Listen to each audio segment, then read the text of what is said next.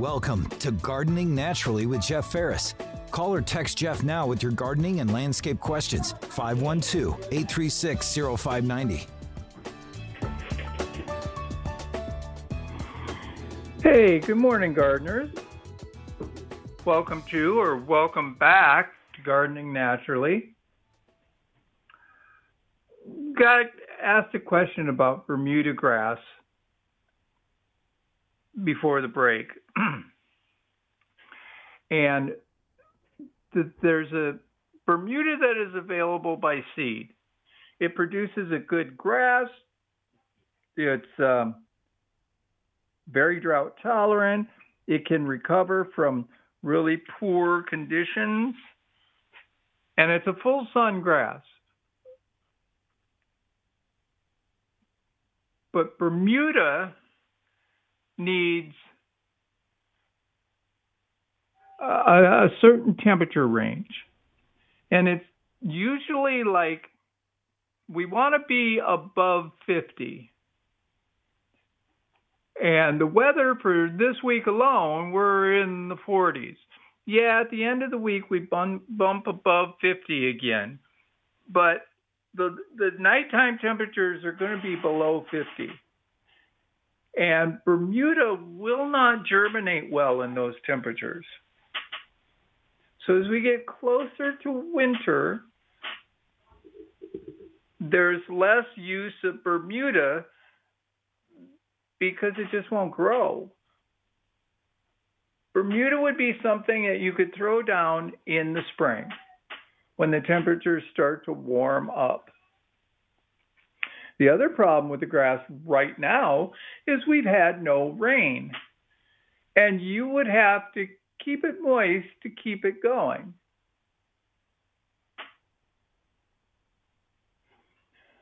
In the spring, there's a good chance you could distribute it and get rain from the sky. I don't know where else rain comes from, water from the sky to be able to germinate it and get it growing in central Texas, if you are looking for green for a longer period of time into the winter, remember zoysia, fescue, St. Augustine, Bermuda, they all go dormant in the cold weather. That means their roots are growing, but they're not making new leaves, so they look brown. Can you do anything about it? No unless you want to put heat over your uh, turf to keep it above certain temperatures. So our grasses, the ones that we use most that can handle the heat, go dormant in the fall. So we don't get green turf. There is a way to extend that time and that's the use of overseeding with ryegrass. You can distribute rye right now, and our temperatures are really pretty good. The rye should take off pretty quickly. That'll give you green. It can handle some pretty darn cold weather, but the nice thing is, is it can't handle the heat so if you sprinkle rye on top of your normal turf grass and it starts growing in, it's particularly good for bare spots. It will be replaced in the summer when it gets really hot. It won't be able to manage it. So it's kind of like a transition grass. It'll give you longer green coverage. Now, that's great if you've got kids or pets. You don't have mud baths. But what's bad is it does require being mowed because it can get pretty shaggy if you don't. So it's a trade off. All of it's a trade off. You just get to pick what to do. But don't go getting Bermuda grass now. This is uh, not the right conditions not the right temperatures to be planting Bermuda now. Let's go to the phone. This is Roger. Roger, what can I help you with? Good morning, Jeff. Yeah, I'm making some Yes, uh, succulent potting mix, and I uh, uh, cracked out a whole bunch of walnuts, and I'm wondering if the, if I could use the shells in my potting mix or not. Hmm. You want to, well, there's a couple of things here. First off, you really want to break them down a little bit. You know, you don't want big chunks. Number two, there is a possibility, though very little, walnuts give off a chemical called juglone, which is an allopath. That means it prevents seeds from germinating underneath the walnut tree. Pecans do this a little bit too, but nowhere near as bad. So I'm not sure if you grind these up and they're, you know, moderate sized chunks, say quarter to three eighths of an inch, I'm not sure if they will give off any juglone from the shell itself. If you want to take a chance with it and you're putting in something that's already growing, that should make for a nice, nice potting mix, especially, uh, you know, for your agaves, for your cacti, and things like that. That would make for some pretty decent drainage. You may want to go lightly with it until you're comfortable knowing, yeah, this isn't causing you a problem. Okay, I'm just going to use it for my transplant mix then, and see what happens with that. Yeah. Yeah. Right, right now, Um, I'm not. I good know- enough to, I want to start cactus from seeds, but I know that time consuming and it's a little more difficult. I don't have the right con, right containers or, or uh, places to do that at this moment in time. But I am headed that direction. Well, um, I know for a fact that the tree throws off that chemical. I can't guarantee that that chemical exists in the shell. So you may be perfectly clear for it. I would just keep that in the back of your mind before you go um, whole hog on it and really put in, you know, a ton of it. You want to kind of do some simple test results. Well, I could also just go outside and put it put it in my tumbler. True. True. I just may end up doing that. So I don't want to take a chance. I've been growing my cactus for quite a while, and I don't want to ruin anything. Got it. Def- definitely, Got definitely it. appreciate the information, sir. You do well. Have a You- good day. You you too. Thanks for the call. Yeah, folks. Um, you used to be able to go places and get pecan shells. There was a place down by New Braunfels. Sorry, doesn't come to mind.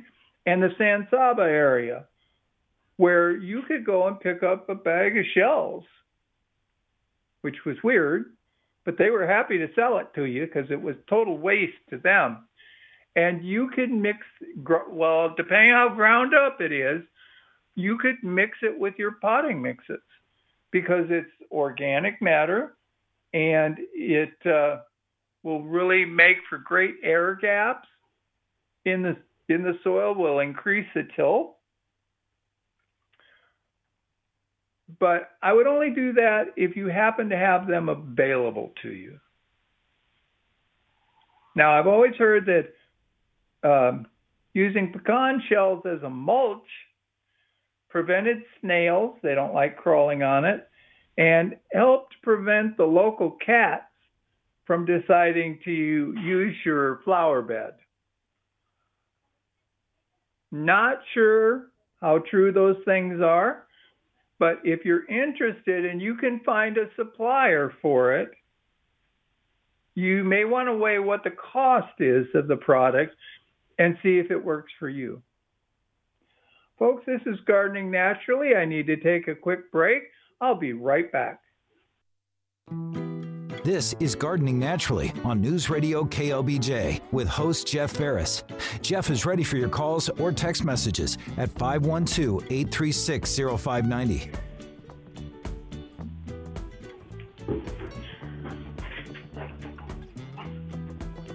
Hey, folks, welcome back. Let's go to the phone. And this is James. James, what can I help you with? Morning, Jeff. Uh, I'm calling with an asparagus question. Um, I finally got that bed weeded. It's you know it's 75 foot long, and uh, I'm getting ready to uh, put the compost down around the. Uh, I guess they call them crowns, where the asparagus grows. Do I need to put some uh, Medina growing green down first, or no. Um, you know, you do you put it first? I don't think you need to. The compost is really what we want to see for the asparagus. If you get the compost down, um, you may do a light application of the growing green on top of it so that we slowly leach that down to the crown for it to grow up so that you have a uh, you know a good spring out of the asparagus. And you can see if uh, you know normally I, I don't hear them recommend uh, fertilizer after you put down the compost or even before it. So the compost can be enough to spur the crowns to grow but I would use a, a careful dose. I wouldn't overdo it. You don't want it to suddenly be putting up spears when we're having freezing weather. Okay. Um, because it didn't rain forever this this year, I lost uh, about ten foot of that bed. It just didn't get watered and um, it died.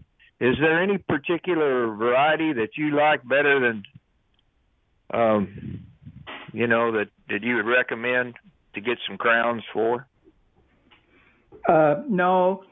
Part of the thing is there are several varieties, but the local nursery crowns are going to be ones that can handle our soil. As we know, Texas is a terrible place to grow things, but there are varieties that do best here. the purple ones generally don't do well, but that doesn't mean you couldn't try it. I don't have one that I would say this is the one that's better than others. We usually don't have a broad selection of different types of crowns available to us anyway it's kind of we have crowns and uh, this is the only type we have. Take it or leave it. Okay. And uh, when I put the uh, Nature's Creation compost down, I just put it around where the where the the, the crown of the plant is, where the the majority of the plant grows, right? Well, a crown can be 12 inches in diameter. We yes. check all those roots that are running out. So if you want to do blobs of 12 inches as you go up and down that row, I would think that it would just be easier because as those roots reach out, the more root, the more spears to just do um, like top dressing all the way down the row, not be so particular about where you put it. Okay, I think I understand. All right. Um, thanks for taking my call and answering my asparagus questions. you bet, James. Thanks for the call. Let's go to the phone. This is, oh, Susan. Sorry, skipped you. Didn't see you there. What can I help yes. you with? Well, hi. Can you hear me? Yes, ma'am. Okay. Uh, everybody says how wonderful you are. I'll add my voice to that. I certainly appreciate you uh, my question is an earthworm question. Um, I am a fairly new gardener. Uh, I have this is my going in my fourth winter. I like to put lettuces, because I have a small garden in a subdivision. Um, what I'm, I'm finding is it's clay, clay, clay because it's right next to Slaughter Creek. And when I've dug down, uh, it looked like graves when I was first digging my beds. Um, but this is like I said, the fourth year going. But I'm still, when I'm digging down as deeply as I can, I'm finding earthworms in this very dense clay soil, and I'm, you know, I don't want to hurt them. And if I see them, of course, then I I, I put them uh, in a different place. Um, but I'm wondering if the mix that I'm uh, making, as far as where I'm uh, the soil where I'm uh, putting in these beds, uh, is not moist enough for these earthworms. So I'm just wanted to ask, and I, um, I'll, yeah, that's all. That's all I want to ask. So I don't want to hurt any earthworms. Thank you. Okay, first off, um, there's more than one type of earthworm. Some are just on the surface of the soil. I mean, literally on top of the soil. Some are deeper. Some, you know, can be really deep in the soil. And we want as many as we can. And it's one of those things. If you build it, they will come. So, with it being in your garden and you're watering or it rains, that's more than enough water if they're staying there. So they're going to help break up that soil for you, and you're not going to hurt them. The one thing that will really, well, two things that'll hurt an earthworm. One is accidentally cutting it in half. That's always a bad thing, okay? That earthworm's not going to make it. You don't get two worms when you cut them in half. Second, they can't stand sunlight. So if you dig them up and you move them and you move them to a place as pure sun, hmm, they're not going to be happy. At the very least, throw some leaves over where you put them so they're covered up. Sunlight will actually stun them. They don't want it. That's why they're digging in the soil.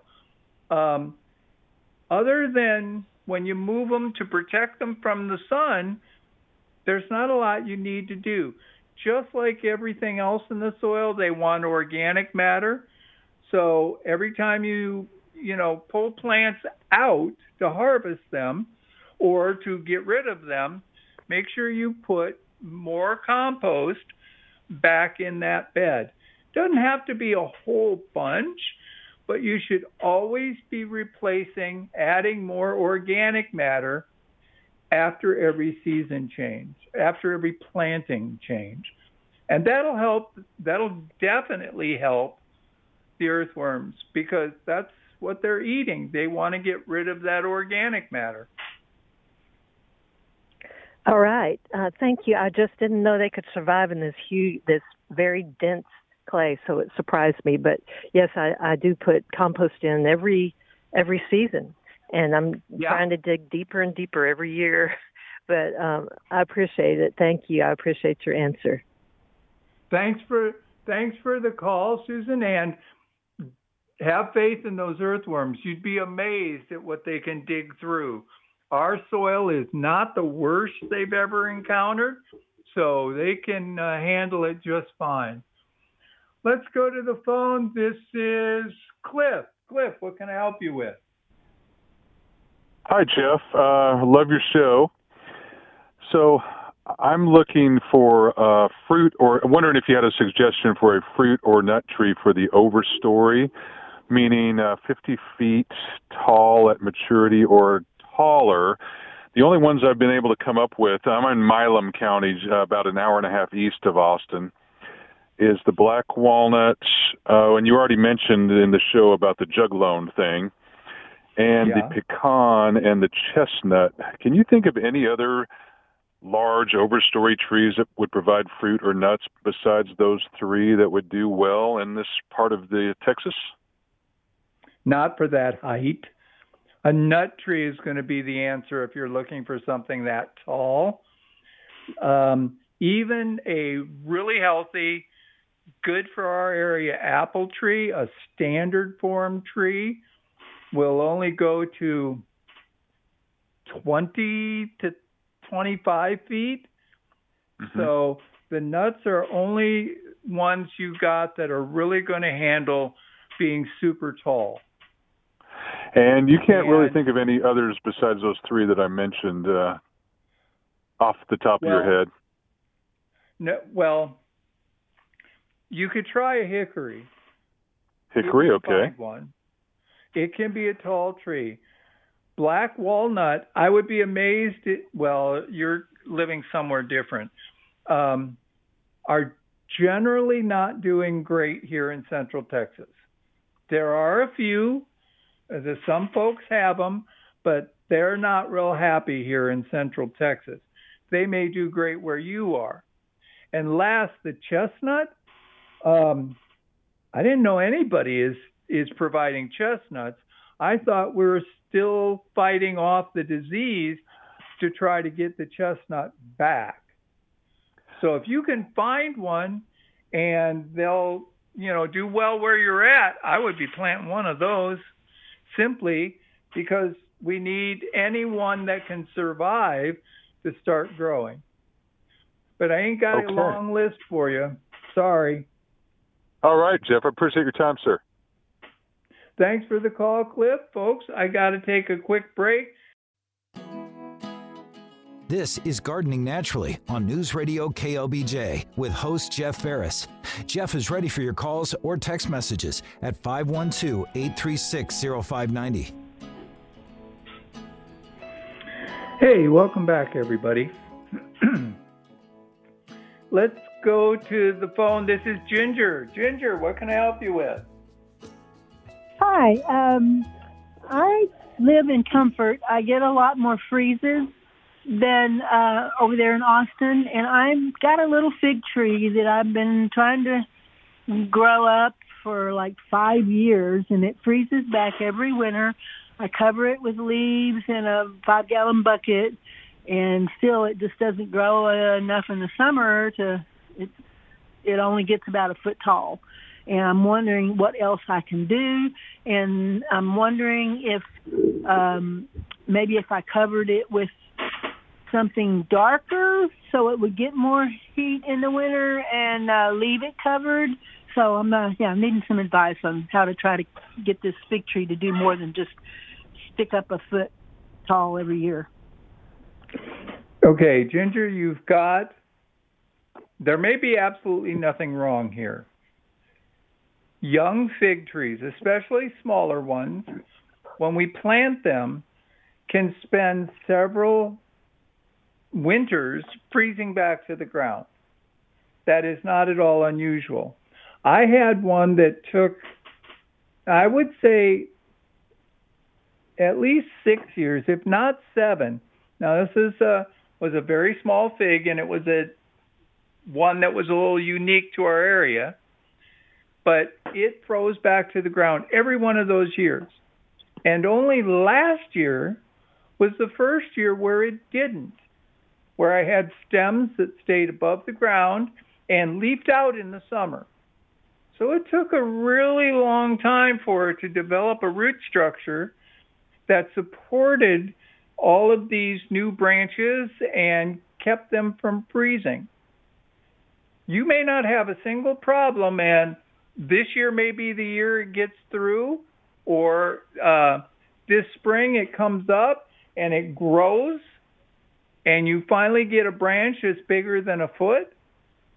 Uh, you can make sure that it's composted every year, not a thick layer Okay. uh, but a decent layer of compost, say maybe a good inch, all around the tree. And you can during the year, like once a month, apply seaweed solution. That will help promote lots of root growth, and more roots will promote more stems and stems that uh, will uh, actually last through a freeze. It could just be disappointment, and I get it. I really do. This one fig I have is, I, I'm so desperately waiting for a fig from it, but this is just their behavior sometimes. And you just have to have patience for them to start growing up. Okay, so is should I not put should I put some compost now or just wait till spring as far as compost? You know, you can do it both.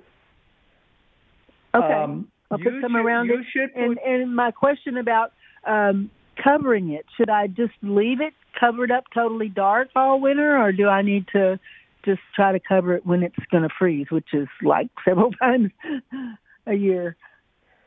um, if it, you have to understand, if your fig makes it, once your fig starts getting bigger and bigger, it's going to be out there in a freeze every year, multiple freezes per year, and you're going to have a Right. problem of going, why? Uh, how do I cover it?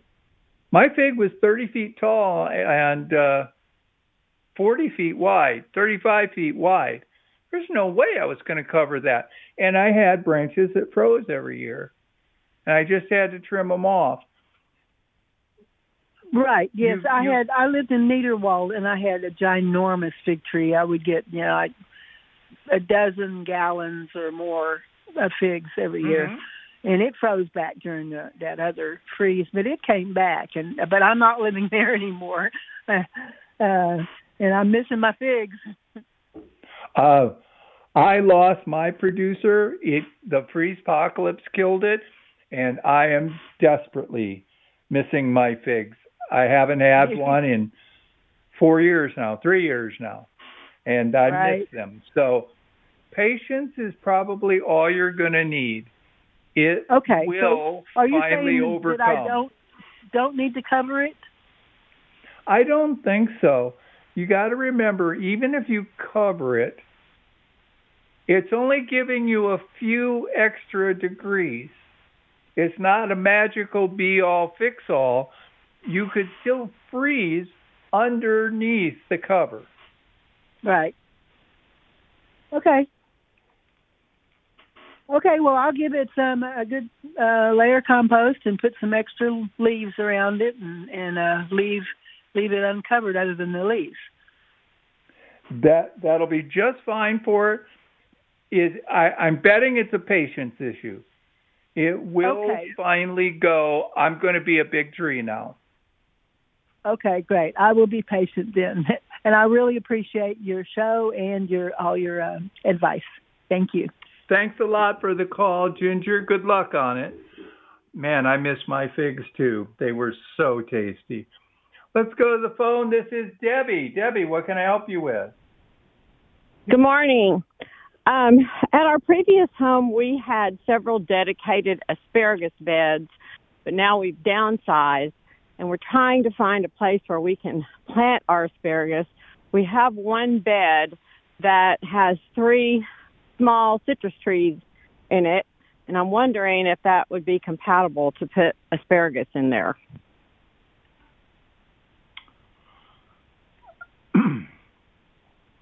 Hello? Will they basic will they basically get full sun all day long? Yes, That should is work. I don't know of I don't know of anything where asparagus and citrus are not a combination to put together.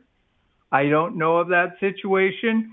We do have plants that will not grow together, but that is not in the list that I've read. So if you've got room, you could do this. Just remember if you get them too close to the citrus, you're not going to be able to get in there to harvest the citrus. Yeah, that's true. Um, the other thing is, so for really brutal winters, my husband built a little mini greenhouse over that bed that where we will put a heat lamp in it when we have really bad weather. Um, it, how would that affect the asparagus? It probably wouldn't. It's not like Okay. it's going to fake the asparagus out and make it produce spears at the wrong time of the year. It'll just make sure that the crowns don't freeze. And once the fronds freeze, you want to cut those back anyway. So that's probably not going to affect the asparagus. Okay, and one more question because really at this point we really have not had we had a little tiny nip, but we haven't really had a hard freeze. So, would you go ahead and cut the fronds back if if you had asparagus right now? Are you betting that you will get a hard freeze? Yeah. then, I then? I would wait till then. yeah, I would wait till it kills them because Okay. it'll take out the fronds on its own, and then you could cut them back. There's no Okay. hurry to have to cut those back. Okay. and how deep do we um, need to amend the soil in that bed for asparagus? um, as deep as you can. 12 inches would be amazing. 8 inches is probably just fine because you want to bury the crowns about 8 inches deep. Okay. Okay, great. Thank you for your advice. I appreciate it. Thanks for the call, Debbie. Folks, I've got to take a quick break. I'll be right back. This is Gardening Naturally on News Radio KLBJ with host Jeff Ferris. Jeff is ready for your calls or text messages at 512 836 0590. Hey, welcome back, everybody. Excuse me. Um, we have good weather, and this is good garden weather. Okay. We have mid 70s. That may actually be a touch warm. And our lows are mid 40s to 50s man, that is grow green stuff right now. Lots of green stuff. And we have plenty of blooming flowers right now. You can go and get alyssum and pansies and petunias and all kinds of plants that are blooming and doing wonderful in these conditions. My redbud's going a little nuts. It didn't put on new blooms, but it's suddenly putting on a whole bunch of new green leaves. Not sure what's going on there. That's not right. But my wafer ash, my maple, my big tooth, not my big tooth, my bur oak, excuse me, um, they've dropped all their leaves. Yeah, it's their time of the year to be naked. That's fine. And you know, my flower beds, I can't emphasize this enough. My flower beds with flower heads, especially things like coneflower, provide a ton of seed for the birds, particularly the songbirds. It produces lots of seeds and they will just pluck them out of it. And I'm glad for it. I think that the plant looks unique anyway with the seed head. I think there's a lot of what they call the architectural appearance of the garden, but that's one that looks great. I've got Texas sages, the birds just go nuts in. I will see lots and lots of the birds diving in and out of there like it's a battle.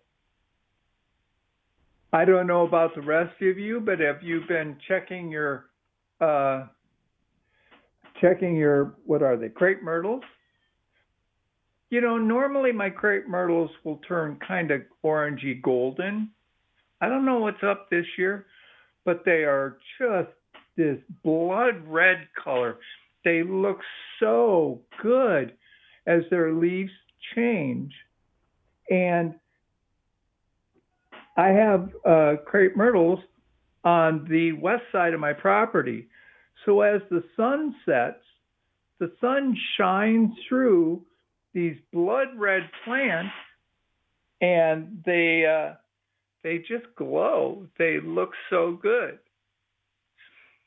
Now I do have evergreen trees.